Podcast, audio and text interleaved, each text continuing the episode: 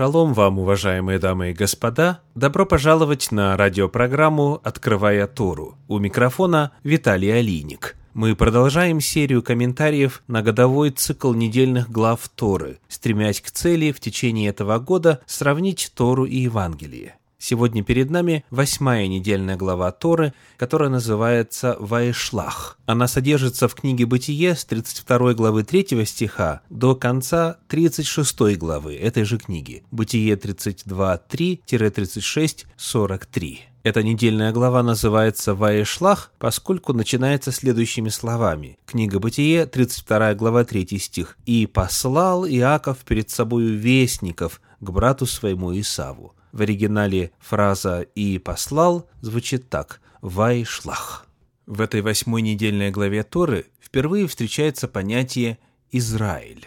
И поскольку это понятие значимо как для Торы, так и для Евангелий, мы рассмотрим главные параметры его значения во всей Библии. Вот какова история появления этого слова. Книга Бытие, книга Берешит, 32 глава, стихи с 24 по 30. «И остался Иаков один, и боролся некто с ним до появления зари, и, увидев, что не одолевает его, коснулся состава бедра его и повредил состав бедра у Иакова, когда он боролся с ним, и сказал, «Отпусти меня, ибо взошла заря». Иаков сказал, «Не отпущу тебя, пока не благословишь меня». И сказал, «Как имя твое?» Он сказал, «Иаков». И сказал, «Отныне имя тебе будет не Иаков, а Израиль, ибо ты боролся с Богом, и человеков одолевать будешь». Спросил и Иаков, говоря, «Скажи имя твое». И он сказал, «На что ты спрашиваешь о имени моем?» И благословил его там. И нарек Иаков имя месту тому Пенуэл, ибо говорил он, «Я видел Бога лицом к лицу, и сохранилась душа моя».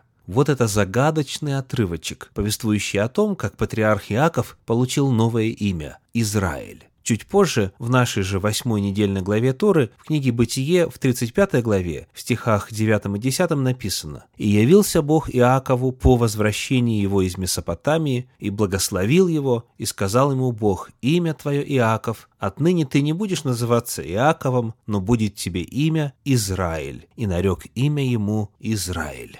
Таким образом, мы узнаем, что имя Израиль вначале обозначало одну личность, одного человека, патриарха Иакова. Почему Иаков был назван именно так? Каково значение имени Израиль? Вот что об этом написано в электронной еврейской энциклопедии. Израиль – это имя, данное патриарху Иакову во время его возвращения в Ханаан после долголетнего пребывания в Месопотамии. Когда Иаков заночевал близ Пануэля в Заортанье, боролся некто с ним до появления зари. Не одолел его, однако повредил ему бедро, а на рассвете благословил его и нарек именем Израиль. Далее энциклопедия указывает две составляющие этого имени. Во-первых, это глагол «сара», что означает «бороться», и, во-вторых, слово «эль», означающее «бог». Использование этих двух частей дает нам несколько вариантов значения имени Израиль. Согласно словарю иностранных слов в русском языке, термин «Израиль» означает «борец Господа». А вот мнение библейской энциклопедии Брагауза. Этимология этого слова дает возможность переводить его как «Бог будет бороться, сражаться» или «Бог борется». В классическом иудейском комментарии Санчина о значении имени Израиль читаем следующее. Это имя, указывающее на одержанную победу. Его можно перевести как «правящий силой Бога». Это имя становится основным и для потомков Якова. Сыны Израиля – это те, через кого раскрывается проявление воли Всевышнего в мире. Современный комментатор Торы Равин Ильягу Эссар пишет, имя Израиль означает «правление силы Всевышнего». А в комментарии Ицхака Зильбера находим следующее. Что значит Израиль? Сар означает важный, уважаемый человек. А еще вельможа, министр. Сар-эль – большой человек перед Господом. Итак, имя Израиль наполнено глубоким смыслом. Оно напрямую связано с самим Богом и его взаимодействием с человеком. Читая повествование Торы далее, мы находим, как термин «Израиль» расширяется. Книга Бытие, 47 глава, 27 стих говорит «И жил Израиль в земле египетской, в земле Гесем, и владели они ею и плодились, и весьма умножились. Оказывается, Израиль — это они, это общность людей, и их было много, говорит Тора. Далее в книге Исход в 12 главе в стихах 37 и 38, которые описывают исход сынов Израилевых из Египта, написано «И отправились сыны Израилева из Рамсеса в Сакхов до 600 тысяч пеших мужчин, кроме детей, и множество разноплеменных людей вышли с ними, и мелкий и крупный скот, стадо весьма большое». Каким был статус этих разноплеменных народов, вышедших сынами Израиля из Египта? Чуть далее, в 12 главе книги Исход, в стихах с 47 по 51, Тора возвращается к этому вопросу. И написано «Все общество Израиля должно совершать ее. Если же поселится у тебя пришлец, и захочет совершить Пасху Господу, то обрежь у него всех мужеского пола, и тогда пусть он приступит к совершению ее и будет как природный житель земли, а никакой необрезанный не должен есть ее. Один закон да будет и для природного жителя, и для пришельца, поселившегося между вами. И сделали все сыны Израилевы. Как повелел Господь Моисею и Аарону, так и сделали. В этот самый день Господь вывел сынов Израилевых из земли египетской по ополчениям их. Комментируя фразу «множество разноплеменных людей», Раши пишет следующее. Это смешение наций, то есть уроженцы других народов, присоединившиеся к ним в качестве прозелитов. То есть народ, уходивший из Египта, был объединен не этническими, не кровными узами, а узами веры, узами завета со Всевышним. Обращаемся к комментарию Санчина. Можно предположить, что большое количество египетских рабов и военнопленных захотело воспользоваться удобным моментом, царившей повсюду паникой, чтобы убежать из Египта. Однако такое предположение неверно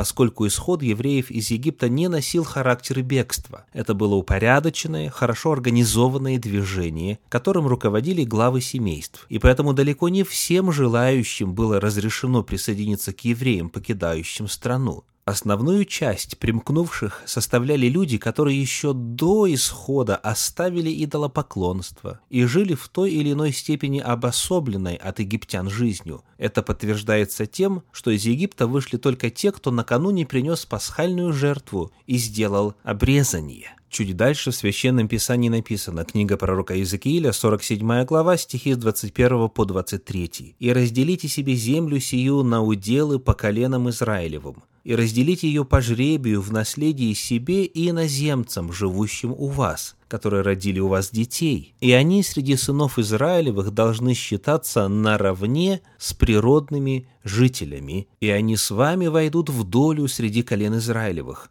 в котором колени живет иноземец, в том и дайте ему наследие его, говорит Господь Бог. Представители разных народов, вступавшие в завет с Господом, назывались именами тех колен, на территории которых жили. Итак, Израиль – это многонациональное общество, объединенное узами завета со Всевышним. К сожалению, в истории израильского народа произошло разделение – как рассказывает третья книга царств, 11 глава, стихи с 29 по 32 и затем 38, в то время случилось и Яровааму выйти из Иерусалима. И встретил его на дороге пророк Ахия, селамлянин, и на нем была новая одежда. На поле их было только двое. И взял Ахия новую одежду, которая была на нем, и разодрал ее на двенадцать частей и сказал Иеравааму, «Возьми себе десять частей, ибо так говорит Господь Бог Израилев, вот я исторгаю царство из руки Соломоновой и даю тебе десять колен, а одно колено останется за ним ради раба моего Давида и ради города Иерусалима, который я избрал из всех колен Израилевых. И если будешь соблюдать все, что я заповедую тебе, и будешь ходить путями моими и делать угодные пред очами моими, соблюдая уставы мои и заповеди мои, как делал раб мой Давид, то я буду с тобою и устрою тебе дом твердый, как я устроил Давиду, и отдам тебе Израиля». Здесь термин «Израиль» начинает обозначать десять колен, которые после смерти царя Соломона отошли к Иеравааму и создали так называемое Северное царство, Дом Израилев. Южное царство стало называться Домом Иуды или же Иудеей. Как говорит электронная еврейская энциклопедия, Израиль – это название Северного царства, образовавшегося после раскола державы Соломона и включавшего 10 из 12 колен с их наделами. И, наконец, обратимся к тому, как термин «Израиль» представлен в апостольских писаниях. Послание к римлянам, 11 глава, стихи 1 и с 13 по 26. Итак, спрашиваю, неужели Бог отверг народ свой? Никак. Ибо и я, израильтянин, от семени Авраамова, из колена Вениаминова, вам, говорю язычникам, как апостол язычников я прославляю служение мое, не возбужу ли ревность в сродниках моих по плоти и не спасу ли некоторых из них? Если начаток свят, то и целое, и если корень свят, то и ветви. Если же некоторые из ветвей отломились, а ты, дикая маслина, привился на место их и стал общником корня и сока маслины, то не превозносись перед ветвями. Если же превозносишься, то вспомни, что не ты корень держишь, но корень тебя.